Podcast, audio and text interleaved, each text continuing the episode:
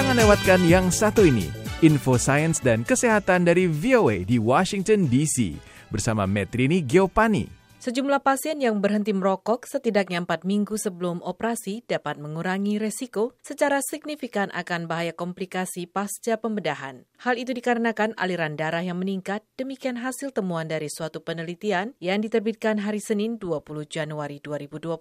Studi WHO itu memaparkan bahwa operasi kecil atau tidak esensial terhadap perokok dapat ditunda untuk memberi mereka kesempatan berhenti merokok. Dengan demikian, hasil yang hendak dicapai dapat meningkat seperti penyembuhan pada luka dan fungsi jantung. Penelitian WHO itu yang dilakukan dengan kerjasama dengan University of Newcastle dari Australia dengan World Federation of Societies of Anesthesiologists atau WFSA menemukan bahwa seminggu tambahan bebas rokok di luar empat minggu yang ditentukan sebelumnya memberi dampak 19 persen peningkatan bagi kesehatan pasien perokok itu sendiri.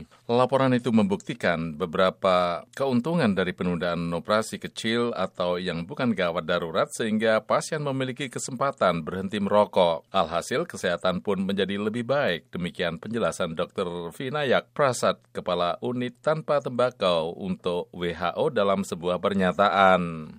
Studi tersebut menemukan nikotin dan karbon monoksida yang keduanya terkandung dalam rokok dapat menurunkan kadar oksigen dan sangat meningkatkan resiko komplikasi pada jantung. Disebutkan juga kerusakan pada paru-paru akibat asap tembakau juga menyulitkan banyaknya pasokan udara yang dapat mengalir. Selain itu juga dijelaskan bahwa merokok dapat mengakibatkan tertundanya penyembuhan luka karena pengaruhnya yang merusak sistem kekebalan tubuh pasien. Sebagaimana dipaparkan dalam penelitian tersebut, merokok satu batang saja dapat mengurangi kemampuan tubuh untuk mengangkut sejumlah nutrisi yang diperlukan bagi penyembuhan setelah operasi. WHO menegaskan semua negara harus memiliki program penghentian merokok dan kampanye-kampanye edukatif terkait sistem kesehatan untuk meningkatkan kesadaran dan membantu orang-orang untuk berhenti merokok.